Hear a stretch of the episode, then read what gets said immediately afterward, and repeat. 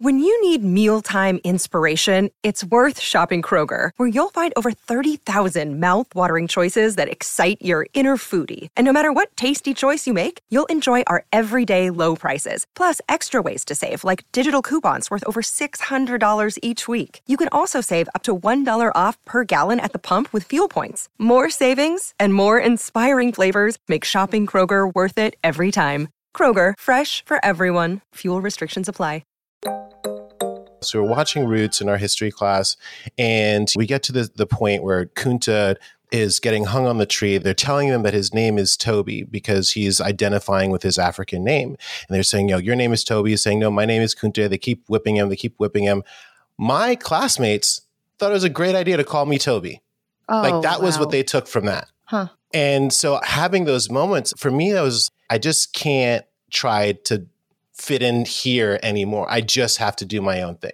Hi, my name's Castel Valère Couturier, and I'm a model minority. Welcome to Model Minorities. This is a show about work and life, told through the lens of what makes each of us different. I'm Sharon Lee Tony, a Chinese American girl born and raised in New York City. And I'm Raman Segal, an Indian American boy who came from Alabama with a banjo on my knee. Through conversations with some really interesting people, we uncover the stories, perspectives, and often unspoken truths about how our guests uniquely experience the world. Basically, what we're all thinking about, but probably not talking enough about. Whether you're black, white, brown, yellow, gay, straight, boy, girl, or anything in between. This is a show about all of you for all of us.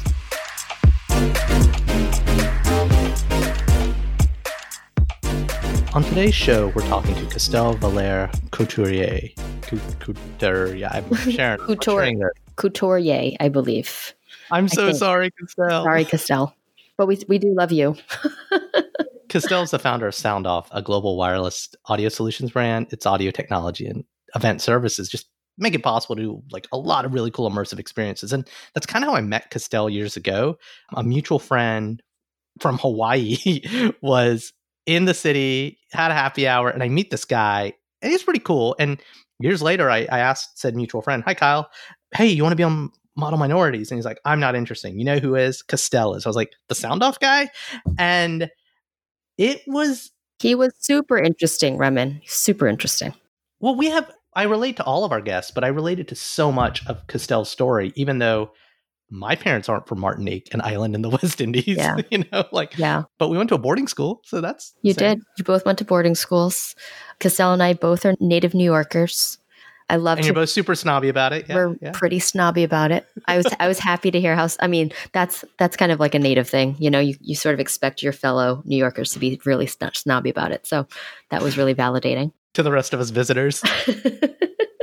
exactly. He talked about his experience with his big brother within the Big Brother Big Sisters program, and he's been. I think he had mentioned he's been he's known his big brother since he was eight years old. So they've been That's nuts. I know they've been do you call it working together or I don't know, partner he's well, he's had a mentor for over 20 something years and it's sort of incredible listening to his story like realizing how much of an impact this person had on Castell's life. And so that was that was pretty neat to to kind of hear about it like from someone that benefit fitted from the program versus talking to some of our guests who are big brothers and big sisters themselves. Yeah, screw those guys. no, but you know the other thing that I just really related to, and I think all of us can, is the idea of fitting in, making the mm-hmm. choice Yeah. to realize that fitting in isn't the goal, being yourself is. We all have that happens to all of us at a different point in our lives. And what caused that? What caused the realization? And he talks about the moment where he was like, you know what, enough, enough Yeah. of trying. At that one moment in school while they were watching Roots, and I was like, yeah, like. Yeah, I just man, I just really related to this guy, and so Yeah. we have a lot of different experiences to be clear, but it's just his approach and his sensibility. Yeah, I just felt a lot in common with Castell. Yeah. And I, I feel like he was really thoughtful about his answers. Also very funny with sort of, you know, pointing out certain things like his he told told us a pretty funny story about his seafood allergy and how that made him, you know, non-Caribbean in some ways. Um, but he was just such a pleasure to have on the show. Yeah, and you can find us on our Food Network show, Mom Chefs Compete. That's right. That's right. We're gonna we're, gonna start a we're gonna start a, a cookbook of model minority mom foods. Right. Yeah. So we hope you'll enjoy our conversation with our friend Castell. Castell, welcome to the podcast. Thanks for joining us. Thank you. Thanks so much for having me. So, you know, a lot of people might know about your professional background, but what they might not know is who you were before all that started. Can you tell us a story about growing up, a story from your childhood? Oh boy, so many stories. where where to begin? Start with the clean one, and then we'll get into the one later. I think one of the stories that sort of defines a lot of my life actually revolves around my childhood and, and the friendships that I didn't have. I grew up in New York City and New York in the 80s was definitely had its challenges, it was a little rough. I grew up in Harlem as well. And from essentially from kindergarten through fifth grade, I changed schools every year. I was getting picked on and beat up, and my mom was just like, We're going to try somewhere new. We're going to try somewhere new. Why? Why were we getting picked on and beat up? Because I didn't really fit in. Fascinating because growing up in Harlem, I went to a bunch of public schools earlier in life, and I just didn't fit in with the kids and like the kids in the neighborhood. My mom wanted to make sure that I spoke proper English, you know, first generation American, and that was deeply rooted in. She wanted me to study. I was in Saturday classes and all that kind of stuff. I played tennis and chess, and I just wasn't like any of the other kids in the neighborhood. So I was an easy target. And so that was really interesting from my perspective, being in that space as a kid. And then uh, as I went into middle school, I kind of got the reverse because I was the only black kid in my school with a bunch of wealthy white kids. And so it was like, yeah, I just couldn't win anywhere. But I think that was a really defining experience for me in my life because I spent I think most of my childhood just trying to fit in, just trying to find a way to make friends and, and to be like everyone else. And it wasn't until I think I was 12 where I just said, you know what? I don't really care about what anyone else thinks. I'm just going to be myself. You That's know, the I'm moment, isn't it? That's the that moment. was the moment. And everything The changed for fact me. that you found that at 12 is huge. Most of Yeah, us mine don't. was 15. yeah, most. Well, I was going to say it wasn't until I was in my 20s that I could even figure that out. So good for you. I think I was just so exhausted. yeah, yeah. Yeah. Yeah. And I was like, you know, I don't think I'm a bad person. I've got things to offer. Maybe if I just start being more authentic to who I am, maybe I'll start to attract the people that actually care and, and want to be engaged. And and that happened. Absolutely. I, I love that you said it's exhausting. I don't love that for 12 year old Castell, but it's, yeah, man, because it's an impossible standard to measure up to these people you're trying to get to like you. Everything you were saying, that's why I wanted to probe. I didn't play chess that well, but just the idea of being cool or fitting in was defined on someone else's terms and it was an impossible standard. And it wasn't until, yeah, sorry, you just, you just reawakened a lot of stuff in me. Yeah. Castell. That's great. And Sorry. I'm sorry. No, that's good. That's good. that's, that's what this show is for. It's therapeutic. this is really my therapy. yeah. exactly. It's therapeutic for us. You guys are just, you're a shrinks essentially. Kindred spirits over here. Kindred Spirit. So you mentioned your mom being concerned about you guys not having an accent. Are you from New York originally? Were you born in New York? Yes, born in New York City. It's actually funny. A lot of people never place that. Do you know who else was born in New York City? Me. Hey, we're unicorns. We You guys are. weirdos. Weird, weird New York people.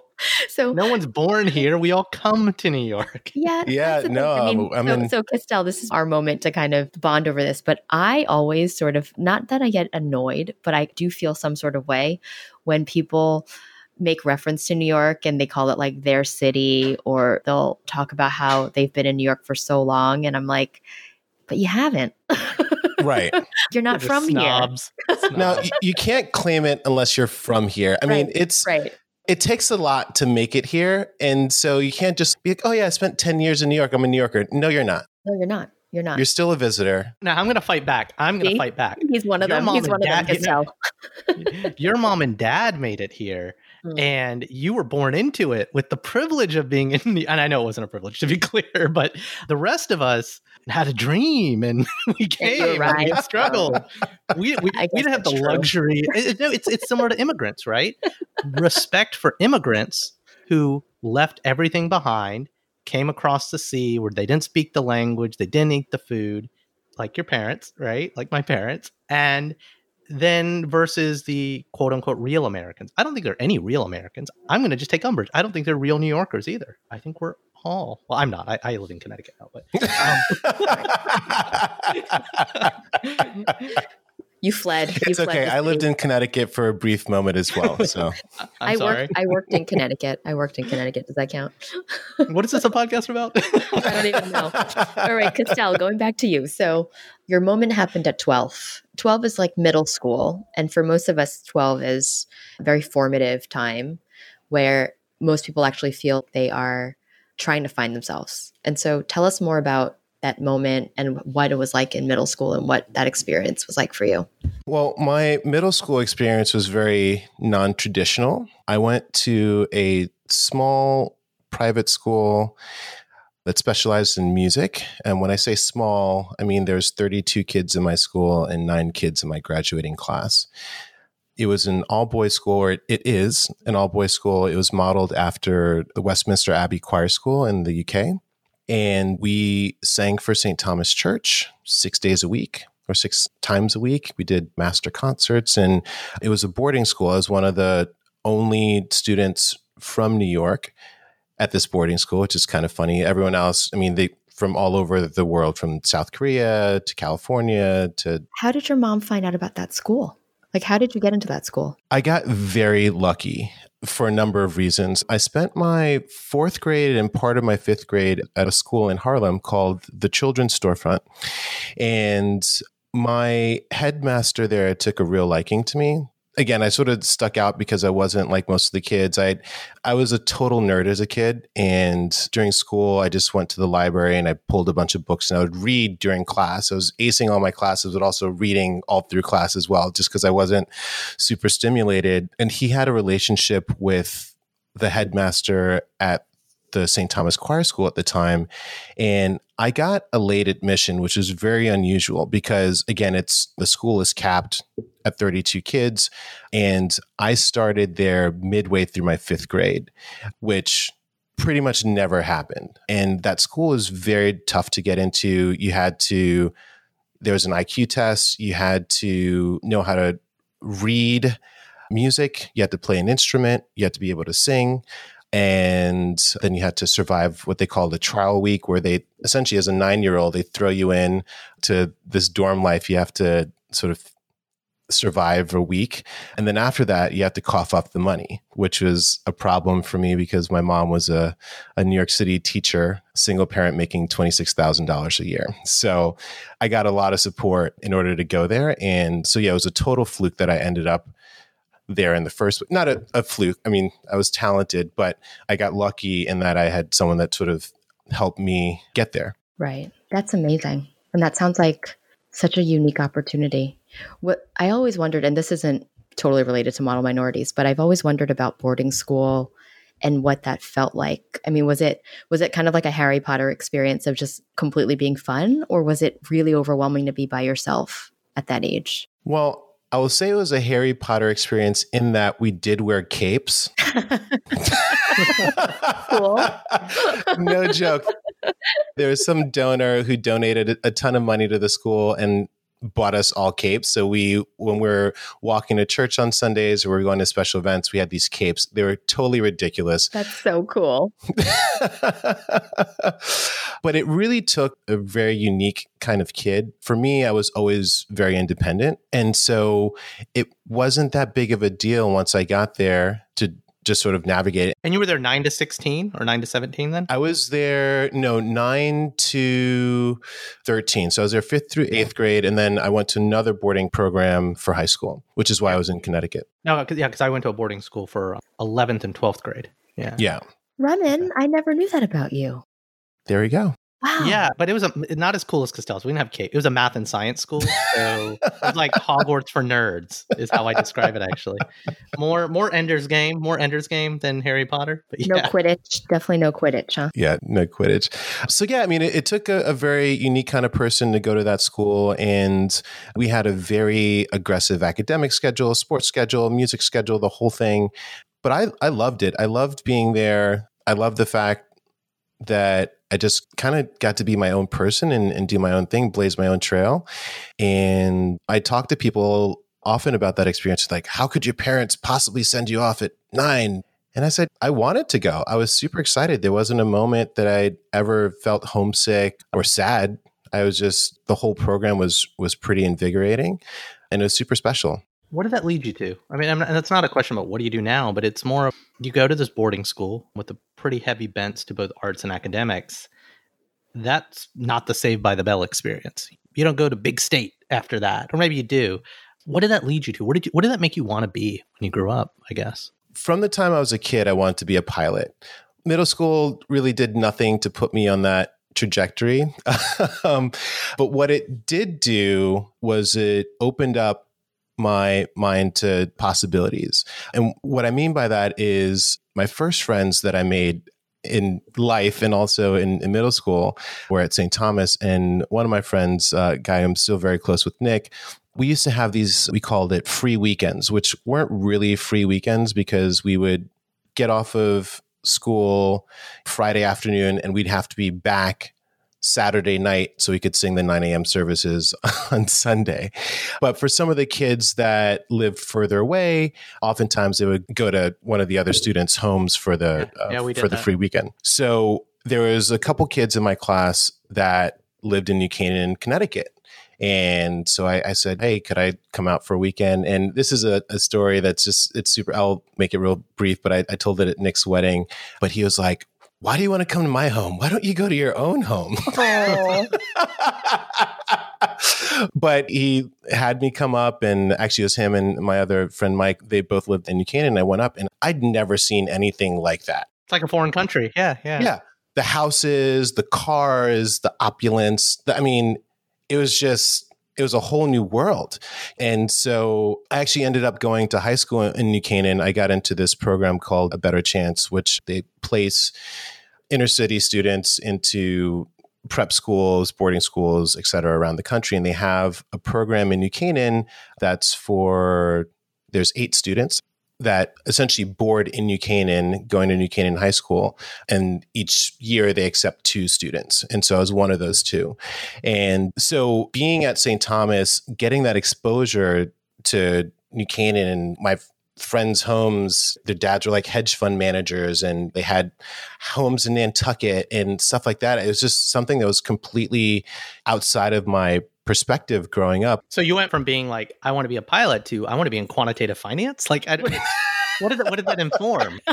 or was it I don't want that? Or was it I want to buy I want to buy a jet? What which one was it? Right. It didn't inform anything about my career just yet. My career has been very nonlinear, but what it did do is it just sort of broadened my horizons as to what my potential could be, right? Even Right, if I right. wasn't a pilot, if I wanted to have a home like my friends in New Canaan, kind of what it would take to get there. It's a funny story when I was actually it's not a funny story, it's just a story from my childhood. One of my neighbors in our building was a reporter for New York One. And, you know, outside of call it like drug dealers or whatever it is, or in the neighborhood, he was definitely the most successful person that I knew. Right. And I looked up to him. And I remembered he got a promotion and he went and he bought a Ford Explorer or a Ford Expedition. It was so cool. I remember riding around with him and his family and being like, man, when I grow up, I want a Ford Explorer or a Ford Expedition, whatever it was, you know. Yeah.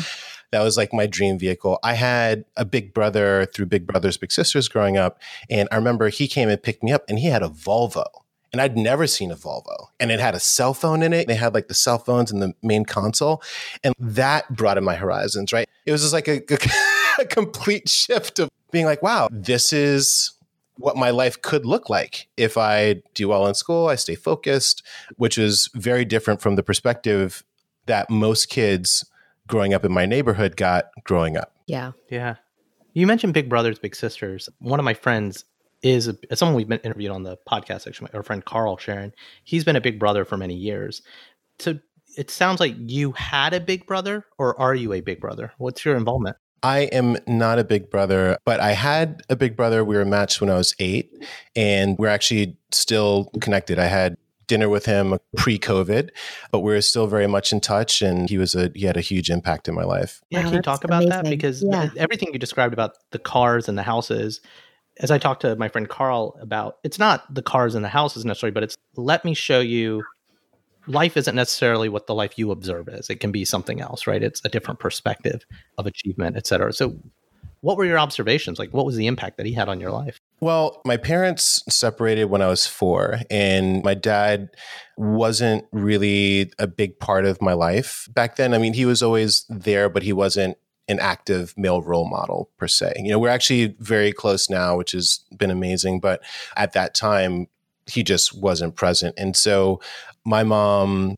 wanted for me to have a, a male role model. And so we applied for Big Brothers Big Sisters, and it, it, it took quite some time. Sometimes you sort of get lost in the funnel because there's a lot of people that need to be matched and not as many people who want a mentor. And so we finally got matched when I was eight and we would meet up on Sunday afternoons and we'd do small things, big things. We'd go to the park and play basketball or we'd play tennis together. Or sometimes we would have a chat about focusing in school and doing better. He grew up on Long Island and he worked in real estate. And so I didn't know anyone growing up who was in real estate. He actually did mall management for real estate investment trusts. So Macerich, you know, Westfield. So he worked at a mall in New Jersey and I didn't understand mall leasing or I didn't know what that was, but he leased shopping centers.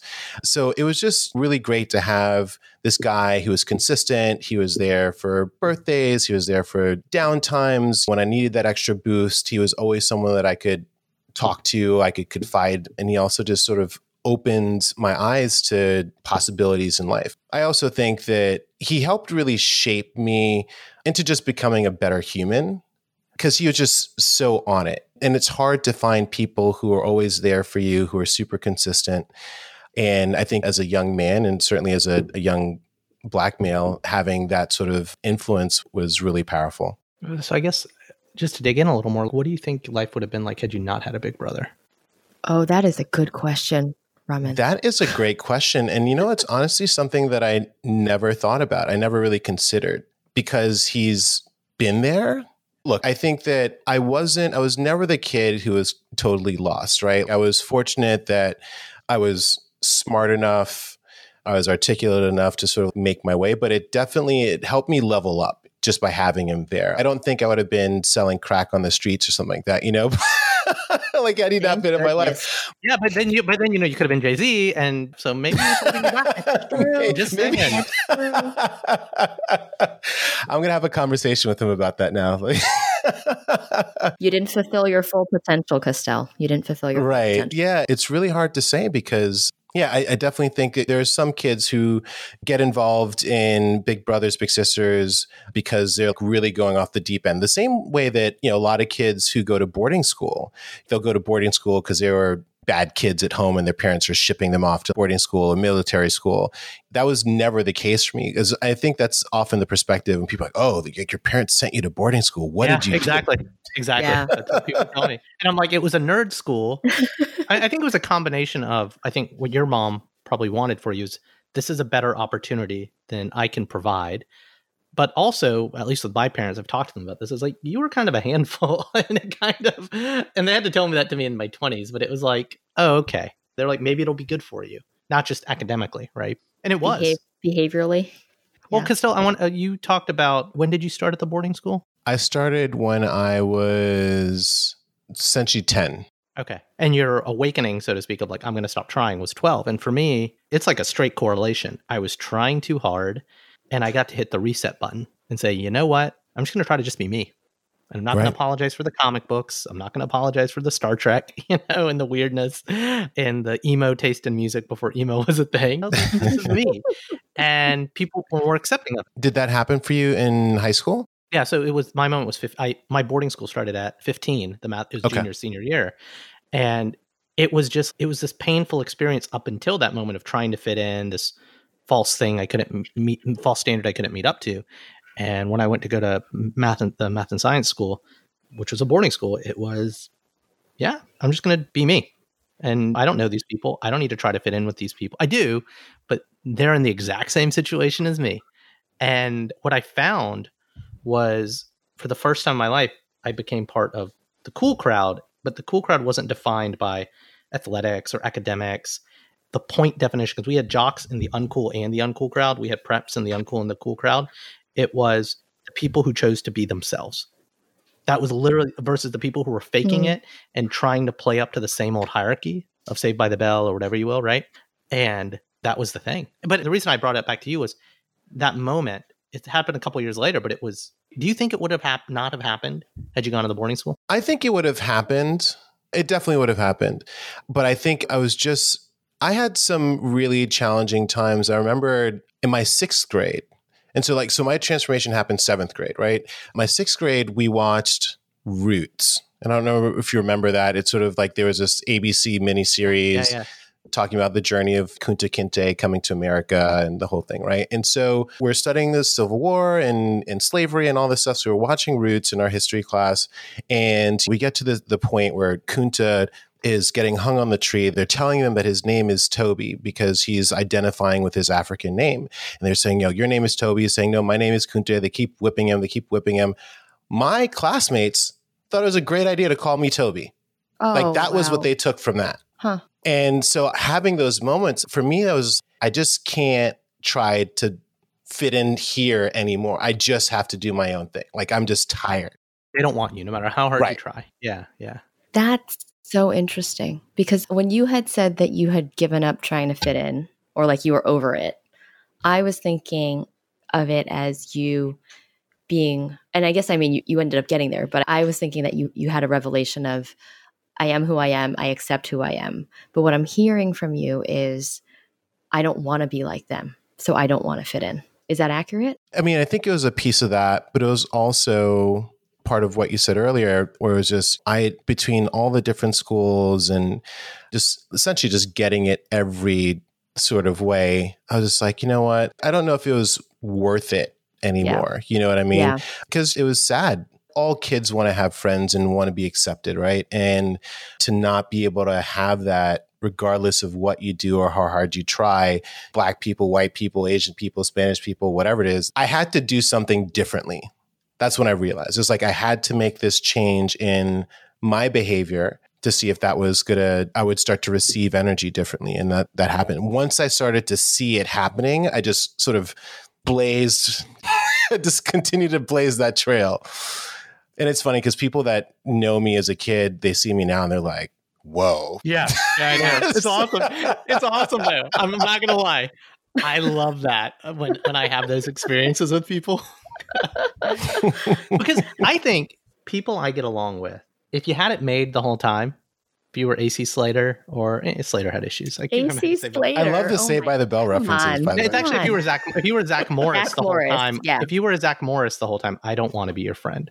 If you were Zach Morris and had a very special episode, right, and had your own revelations and your difficulties and your own realizations, yeah, we can get along because they're the people who go through like I was talking to a friend about there's a 30 Rock episode. I'm really going off the deep end, but I'm going somewhere where um, Tina Fey's character is dating a character played by Jon Hamm, the really good looking actor who played Don Draper, right? Mm-hmm. this guy had kind of coasted through life on his looks and his privilege, and he thought he was the shit, but he'd be like, blue, blue, blue, I speak French. And everyone let him get away with it.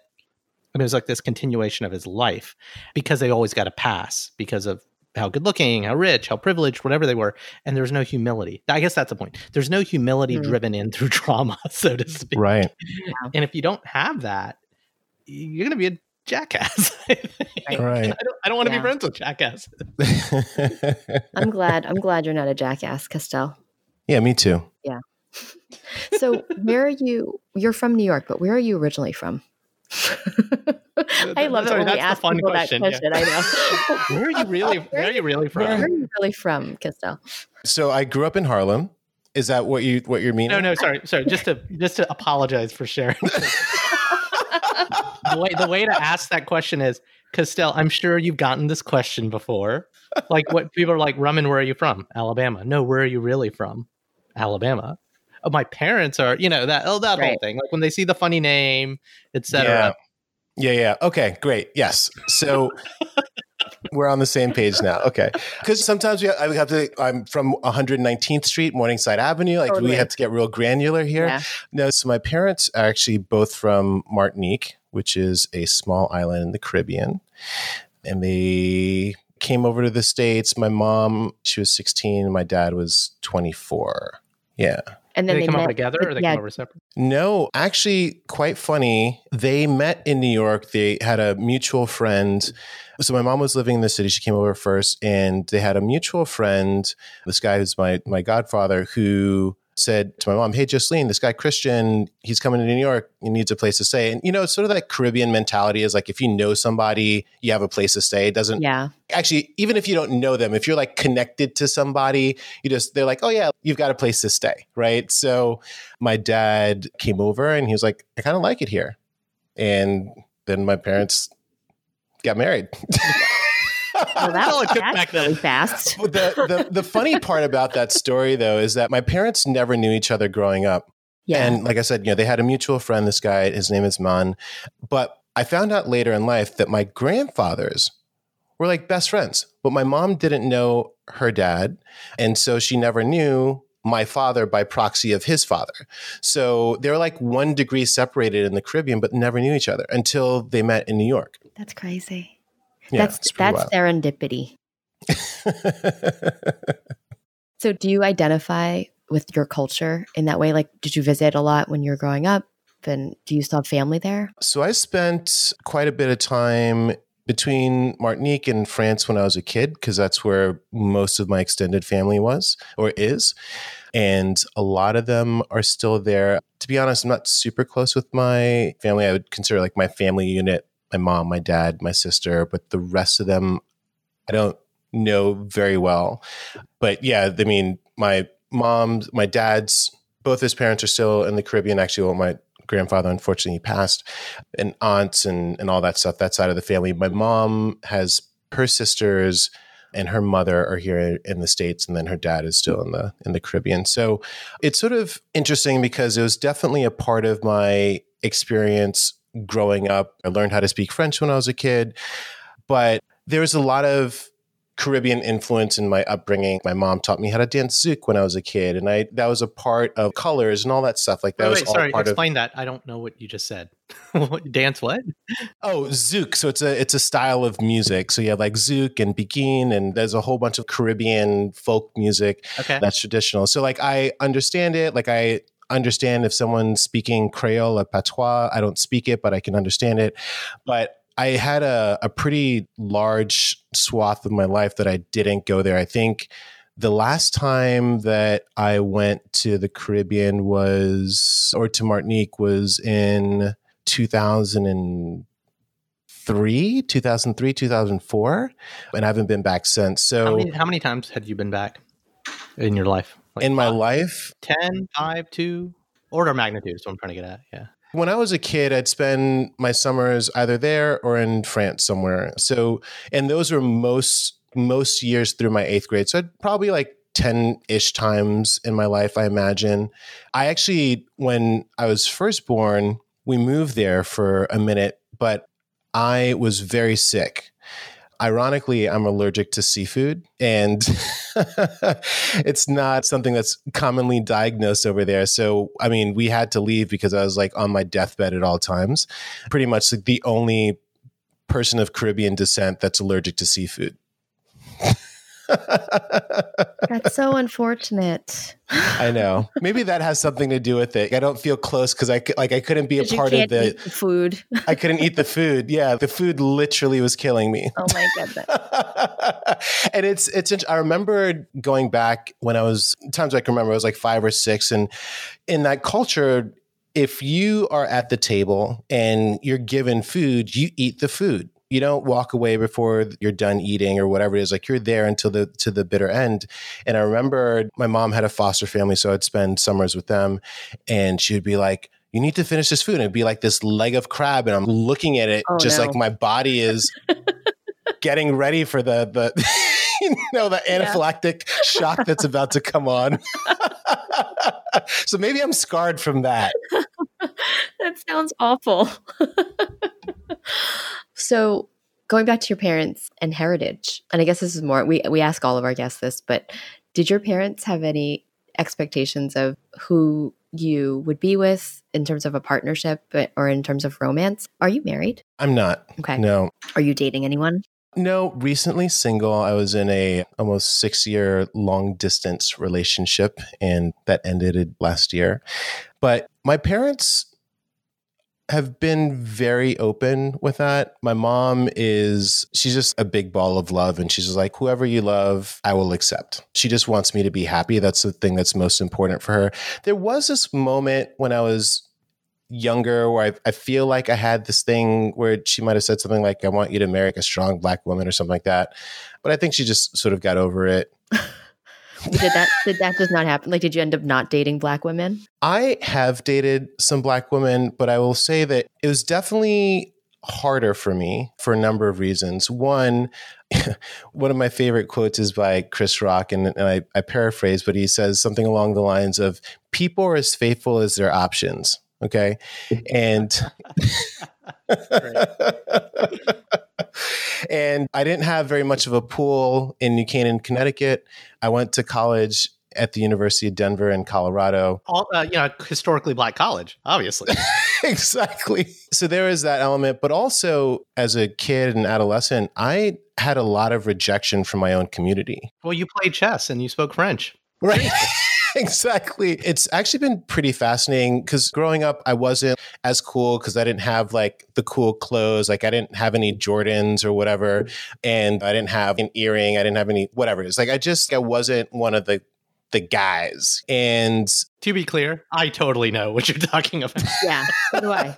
I also did not have the Jordans, and I also was Totally get it. And I'm not a guy, but I totally get it. I was very easily overlooked by black women growing up. And so eventually, my first girlfriend was in high school, white, blonde woman from New Canaan, Connecticut. And she just loved me for who I was. And that was really cool to have that sort of relationship with a person that really didn't matter skin color, whatever it is. Obviously, there's things that impacted our relationship, but I want to ask actually that as a person of somewhat color that has dated white people, my parents were cool with it. They got over it. They wanted a nice Indian girl. Mm-hmm. But what I found was it was the girl's family that had problems with it. Is that part of what you were alluding to? No, not specifically. Yeah, so I've got a couple of stories here, but I her parents were amazing. They're super awesome. Just completely brought me in and just made me feel like I was a part of the family. I remember there was one time I I feel like it was around Thanksgiving or it was, it was some other dinner time, but there was like a racist uncle or something that came over early and they're like, you shouldn't come downstairs right now. oh. so, Oh, so I had to like hide out. but but just to sort of like speak to how great they were, there was this time I was on my way back home from from high school and my girlfriend was driving me home. We were sort of like rolling through town. We had the windows down. Ja Rule was blaring. We're having a great time. And all of a sudden, at a stoplight, we got circled by eight or nine police cars. They drew their weapons, and I have no idea what's going on, right? They're like, you know, put your hands up, da da da. da. And she's crying, completely breaking down. And turns out that I matched the description of someone who had committed a robbery in town hours ago. So they got all the questions where are you coming from? Who is this person? Is this your car? And my girlfriend's mom, first of all, my girlfriend was traumatized by the experience. She told her parents about it. And her mom went to the police chief, and I got a written apology in the newspaper. Really? Like I had a note sent to me, but I also had a note publicly in the newspaper apologizing for that. So when I say they were cool and like completely down with it, they're 100% just awesome. I want to ask a question about that. Yeah, for sure. I have, I have two questions about that. Again, her parents do sound awesome. So, ex girlfriend's parents. So, my two questions. One, come on, when, did you match the description or did you quote unquote match the description? I mean, I was a, a black male. Yeah, okay. Okay, that was the first question. Okay. yeah. but it's I mean it's one of those things like we're literally driving it was just the only thing that they could have possibly seen was my arm.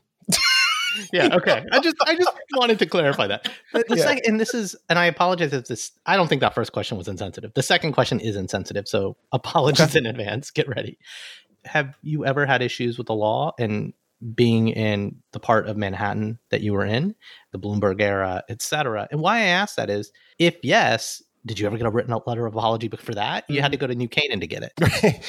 so fortunately I haven't had any real run-ins with the law, but I think that a lot of that has to do with my mom. And I didn't mean I didn't mean oh you're black you must be bad. No, what I meant was profiling. I was going at my run-ins are with the TSA agents because I'm and I have a beard. But what I'm really asking is yeah. But anyway, sorry, your mom. So, I mean, as a kid, I think it would have been the easiest for me to sort of get targeted in Harlem or whatever it is. But I didn't have my pants sagging. I was wearing collared shirts. I looked like Oh, a you were the you were the chess player. Yeah. Right, exactly. I was a total nerd. So I wouldn't have been an easy target to be profiled. However, with that said, I mean, it's definitely happened, whether it's by the law or it's in a retail situation. It's just one of those things. For instance, if ever I get pulled over when I'm driving, I'm super careful. I'm like super cautious. You're the most nice person, yeah, I'm the polite." nicest person on planet Earth. I'm very careful. There's one time I was driving and I got pulled over on Riverside Drive and like 110th Street or 116th Street over by Columbia. And the officer pulled me over and I was trying to get ready because they, I don't know who's they, but I've learned you want to be prepared. When the officer comes, have your license, registration, all that stuff, so you can give it to them. So I pull out my driver's license, I get the registration. And as I roll down my window, my driver's license dropped in between the seat of the driver's side car, right? So the officer comes over, he's like, driver's license oh, registration. no. Oh, And oh my God. I'm like, officer, I've got to be honest. I just dropped my license in the seat. Here are my hands. Is it okay if I get out of the car? I was like very, very careful. oh my God. And then I was like, I'm in there. I mean, it, it went in there. So I'm there digging underneath the seat. And then after that, he was like, field sobriety test. I think I've said this before, but when I can be a very irritable senior cranky pants, right? But when I'm in an airport, I am the nicest, most charming person ever. Mm-hmm. oh, yeah. You don't mess with that. I'm clean shaven. I am Yeah. saying hello with my southern accent. It's a it's a survival technique. I mean, it's sad. Yeah, it but is. That's, you know, you, you you have, have to to. adapt. You have You to be a chameleon. It's super important, and it's definitely helped me through life. Just being able to sort of walk different walks. yeah, you gotta you gotta straight up Urkel it up. Yeah. Exactly, and people notice. It makes a difference. that's a What do you think, powerful story. I always feel feel like there's a pause after we hear a really good story like that, which indicates that it is time for the speed round. Are you ready for speed round, Castell? Bring it. Bring it. Okay. First question What's one thing about you no one expects? Wow, there's so many things that people don't expect about me. Let's see. I became a vegetarian at eight just because I decided it was something I was going to do. Well, you couldn't eat fish, so you know. Well, I couldn't eat fish, but just one day I was like, you know what? I'm going to be a vegetarian. Just going to do that. And I did it for eight years. Wow. Wait, wait. So you did it, and now and, not. and now you're not? Yeah. So the funny thing about that is that I'm not super into vegetables. I mean, I like like your basic vegetables, but the stuff that real vegetarians love, the okra and the eggplant and tofu, stuff like that, like just not into it at all. So my diet was very limited for about eight years. And I played in sports in high school and I, I could not break 100 pounds. Like I just couldn't. And my senior year, I was captain of the track team and I was just so thin. And actually, funny backstory. I know this is a speed round, but I, I, I get a little wordy with my stories. I'm sorry. when I decided to become a vegetarian, we were down with some family friends in Ocala, Florida. We went to this like sort of it was this meditation retreat for the weekend, and everyone there was a vegetarian or vegan. So that was sort of my inspiration. But I remember one of the last things that I ate was a Burger King Whopper, which is so strange. Growing up, we didn't eat junk food. We had junk food day. It was like one Friday a month. We get a dollar to buy candy. I'd buy some like Skittles and now or later we can get them for like five cents. And so we had a Whopper. And it was like my first Whopper ever. And it was freaking delicious. and so every time I saw one of those flame broiled Whopper commercials from Burger King for the next eight years, my mouth would just start watering. and so after eight years of vegetarianism, my first meal was a Whopper. I just couldn't take it anymore. Yeah. I was like, I'm getting this. I'm making it happen. it's totally gross, but like that's how it happened. Just one day I was like, this this has to come to an end. I'm getting a Whopper. All right, so to stay on the theme of food, what's your favorite mom dish? so I should first like shout out my mom because she's just an amazing cook. And not in the way that she makes these super gastronomic dishes or whatever it is, but my mom's the kind of person I would love to see her in one of those Iron Chef or whatever. So like you, You get like a bas go ahead. Sorry, it, it just struck me. This is a TV show idea. Literally, mom chefs competing against each other. Because like, th- we asked the mom dish question because I think there are some bad mom chefs, so we should weed them out on the show, but on this on this hypothetical show. But yeah, man, put the moms against each other and less about them competing with each other because this, this is my favorite question of the whole podcast. Right? Yeah. Anyway, Yeah. all right. So your mom needs to be on TV. Let's go. So she'd be on like one of the Iron Chef. They're like, you got a basket of grapes and some shrubs and a lamb shank and some coffee beans. Make something. And my mom would just hook it up. Yeah, but what's the thing you crave? Yeah, your like, what's her- so signature my mom's sort of signature is she makes like a super bomb broccoli quiche and she's also known for her banana bread which is i actually don't like eating bananas but i love her banana bread Wow. Yum. yeah That sounds good. What's your least favorite food? so many things probably i'd say maybe probably eggplant just so slimy and gross I just can't do it Ah, yeah. That's a good point. Never really thought about that. yeah Yeah. You're just, you're just not eating eggplant the right way, guys. Come on. it's It's- just it's never gonna happen the, the, the mom dish question is where like I fall in love with people's moms based on the foods they describe, and the other question is where I start to hate the guest. I'm glad it's. I'm like, you're an idiot. you don't like eggplant. i'm sorry we had to end things on this note we got we got we got a couple more. We got a couple more. Who's someone out there that you would want to interview on a podcast? That's interesting. You know, I've never been big into celebrities and stuff like that, but I I think I'm really fascinated by Elon Musk. Just his whole entrepreneurial journey. He's just such a fascinating character. I mean, for so many reasons. He's totally batshit, but also so awesome. I like that you led with that. You Right. led with that. Though. Yeah. what I think I, I admire most about him, and this is if I were to interview him, I just love the fact that so many times in his life, he just put it all on the line and not like in a small way, Oh yeah. just in the most insane kind of way, just because he believed so deeply in what he was doing. And I think for me as an entrepreneur and someone that started things many times, seeing that, it's just so inspiring. And I've definitely just been like, look, I'm going to roll the dice. Like Elon Musk did it, so it should work out.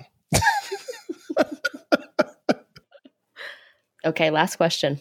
What does being a model minority mean for you? It's a really interesting question. I guess I'll start by like sort of applying it to me because I don't think that really at any point in my life until maybe more recently that I ever think of myself as a model minority. I just thought of myself as a guy trying to make it in this world. And as I've connected with people over time, they'll say, Wow, I can't believe you've done this and you've made it here and you persevered through this. You know, for me, it was really just like a day to day life experience. Just life is hard and you got to sort of push through to, to make it happen. So it's interesting now in my adult life and professional life being connected with other minorities who share a similar story and sort of like understanding sort of collectively the, the the things the trials and tribulations that we've had to go through to get to where we are. And that's been really fascinating. But I, I think that the overarching thing is that i don't think that anyone sought out to be a model minority. I think that for the majority of us i guess i'll speak for myself i know i just wanted to make my parents proud. And i think that anything that I've done in my life has been with that regard, knowing that they've put, they've sacrificed so much for me that I wanted to sort of pay it back and then also pay it forward. And when we were chatting before this interview, I kind of like what, what I want my takeaway from this to be. I think for me, that's the most important thing is sort of sharing my story, sharing the things that I've gone through, because I hope that that can impact other people that came from similar situations because there is hope. And I hope that I can be a beacon of that for other people. And I presume that for other model minorities, we share that is that whether or not we anticipated or anticipated doing this, we sort of got into this point in our lives and and and now we have the opportunity to to share that bounty with those around. And so it's a real privilege and it's an honor and I, and I appreciate you thinking of me as a model minority because most of the time I just think of myself as a guy just trying to make it happen. Well, you are Well, so we're all much more. minorities. We are. Yeah, you're so much more. You're so much more than that. Thank you for being on the show with us, Castell. Thank you so much for having me. This was so much fun. And that's our show. Like what you heard? Please subscribe and rate us on your favorite podcasting platform. For more about this episode, links to things mentioned, or to join the conversation, visit modmypod.com. We'd love to hear from you. Now, here's a preview of our next episode. I think I've always been a rebel. Yeah. you didn't care to fit in. I didn't I didn't I didn't really feel that urge or that need. And I'm not one who likes to conform, which is funny because I spent 15 years in corporate, but I'm okay walking to the beat of my own drum. That's it for now. I've been Raman Segel. And I'm still Sharon Lee Tony.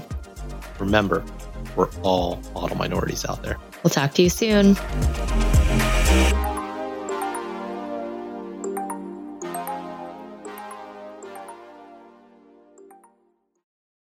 It's happening daily. We're being conned by the institutions we used to trust. The mainstream media is distracting us with meaningless headlines instead of focusing on the harsh realities facing American families. Time is short before something big happens, and that's why so many folks are preparing. They're becoming self reliant by investing in emergency food storage from My Patriot Supply. Go to mypatriotsupply.com and secure four week emergency food kits for each member of your family. Each kit contains tasty breakfasts, lunches, and dinners, averaging over 2,000 calories per day. Save $50 on each four week food kit you purchase. Plus, get free shipping on Ready Hour four week emergency food kits. You're not ready if it's not Ready Hour foods. At My Patriot Supply, you can also get solar power generators, water filtration units, heirloom seeds, and survival gear. Order by 3 p.m., and your unmarked boxes ship the same day. Shop MyPatriotSupply.com today. MyPatriotSupply.com.